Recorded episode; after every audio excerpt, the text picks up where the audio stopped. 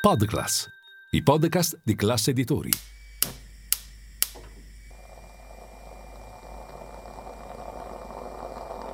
Buongiorno dal gruppo Classe Editori. Io sono Massimo Brugnone. Oggi è giovedì 22 giugno e queste sono notizie a colazione, quelle di cui hai bisogno per iniziare al meglio la tua giornata.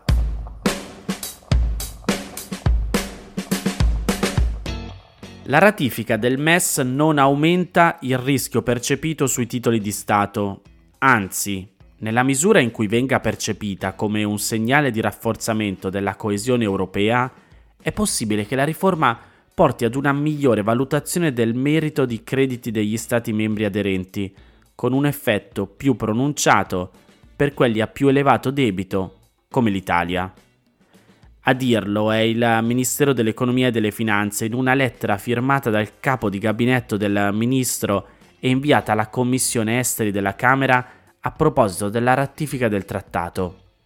Di fatto, nel parere tecnico che ha infiammato lo scontro tra maggioranza e opposizione ieri in Commissione alla Camera, il Ministero smentisce gran parte degli argomenti usati contro la ratifica, a partire dal fatto che l'adesione alla riforma spinga verso la ristrutturazione del debito.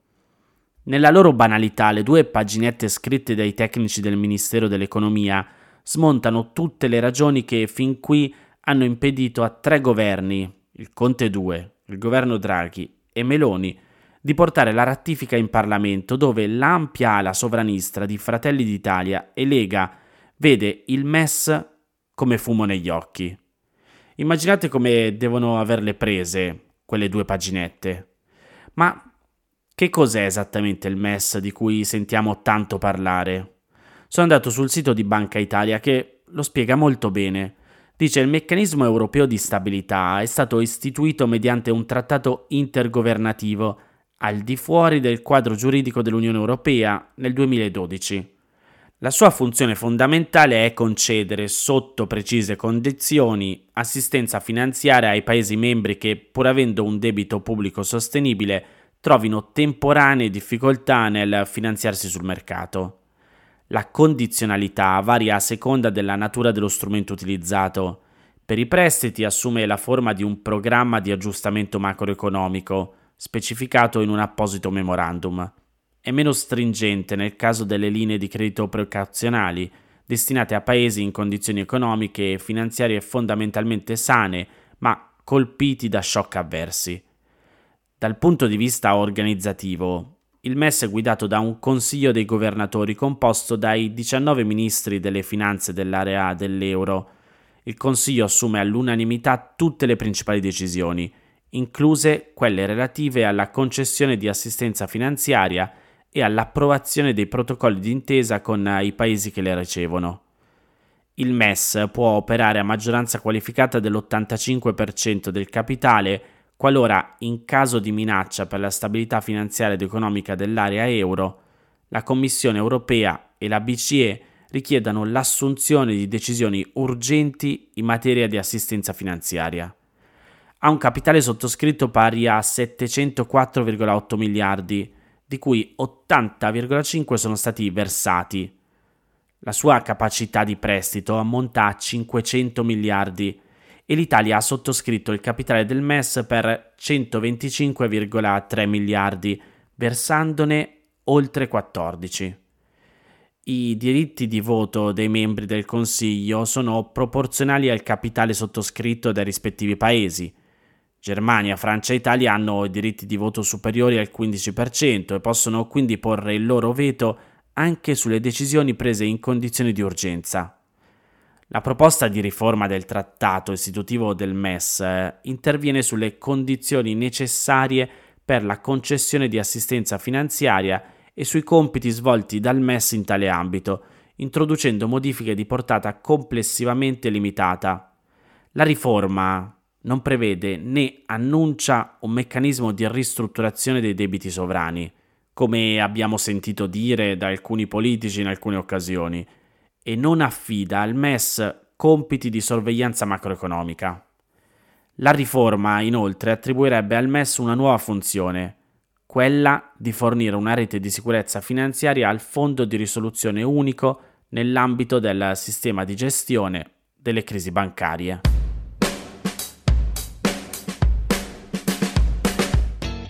Oltre 45.000 lavoratori in nero o irregolari, 1.246 casi di evasione fiscale internazionale e quasi 20.000 denunce per reati tributari.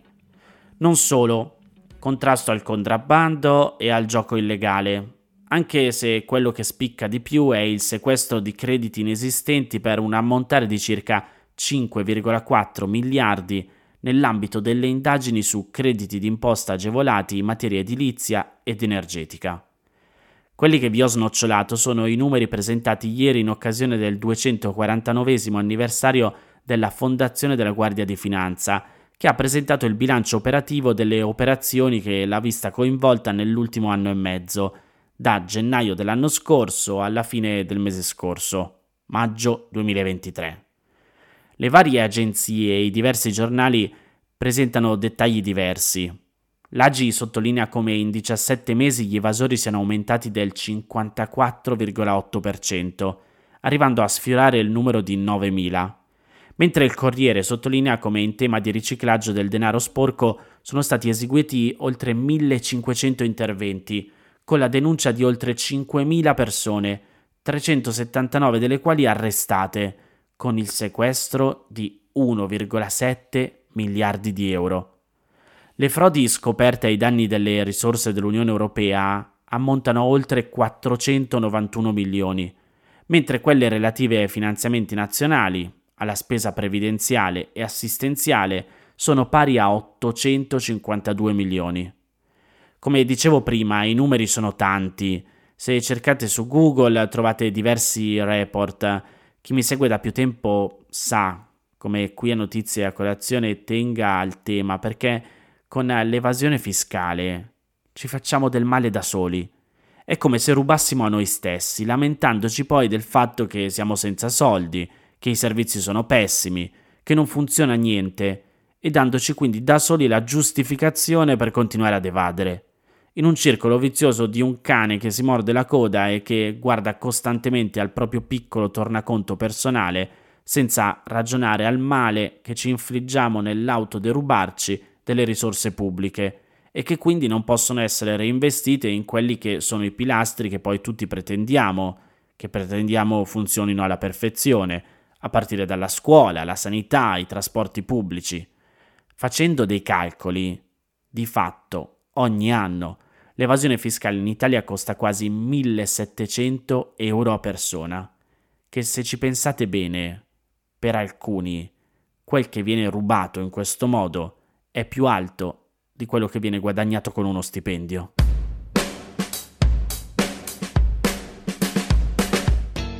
Sospensione della patente per chi viene fermato dopo aver assunto droghe, per chi è sorpreso alla guida col cellulare, contromano e per tutti i comportamenti che generano statisticamente alta incidentalità. Poi divieto assoluto di bere alcol prima di mettersi alla guida e obbligo dell'alcol lock per gli ubriachi recidivi. Sono alcune delle misure di tolleranza zero, tolleranza zero ovviamente tra virgolette, previste nel disegno di legge sul codice della strada che è atteso sul tavolo della riunione del Consiglio dei Ministri di oggi, in cui tra l'altro è atteso anche un disegno di legge sulla ricostruzione post-calamità. Ma vabbè, questo è un altro discorso. Stando alle indicazioni fornite ieri da fonti del Ministero dei Trasporti, il disegno di legge sul nuovo codice della strada prevederà nuove norme anche sulle ZTL e chiarezza sugli autovelox, per evitare l'uso di strumenti di rilevazione della velocità non omologati e troppo spesso installati solo al fine di moltiplicare le sanzioni. Poi, da quel che dice Salvini, ci saranno norme a tutela dei ciclisti per evitare i sorpassi senza un metro e mezzo di spazio, delle norme per i monopattini che prevedono casco, targa e assicurazione per la sicurezza loro e degli altri una delle novità contenute nella bozza che circolava ieri del disegno di legge, quindi comunque ricordo che anche nel momento in cui passa dal governo deve comunque passare dal Parlamento, dicevo Una delle novità prevede anche la sospensione della patente se si prende una super multa per eccesso di velocità o per altre infrazioni che comportano la decurtazione dei punti. Il documento viene sospeso se si hanno già meno di 20 punti. La sospensione della patente va da 7 a 15 giorni a seconda del numero di punti posseduti al momento dell'accertamento, mentre i giorni di sospensione raddoppiano in caso si sia causato un incidente. Un'altra novità, di quello che sempre ricordo è un disegno di legge, riguarda i neopatentati. Non potranno guidare auto potenti per i primi tre anni dopo il conseguimento della patente. Attualmente il limite è di un anno ma dopo il recente incidente che ha coinvolto i giovani youtuber a Roma, evidentemente Salvini ha voluto dare un segnale per cavalcare l'onda mediatica.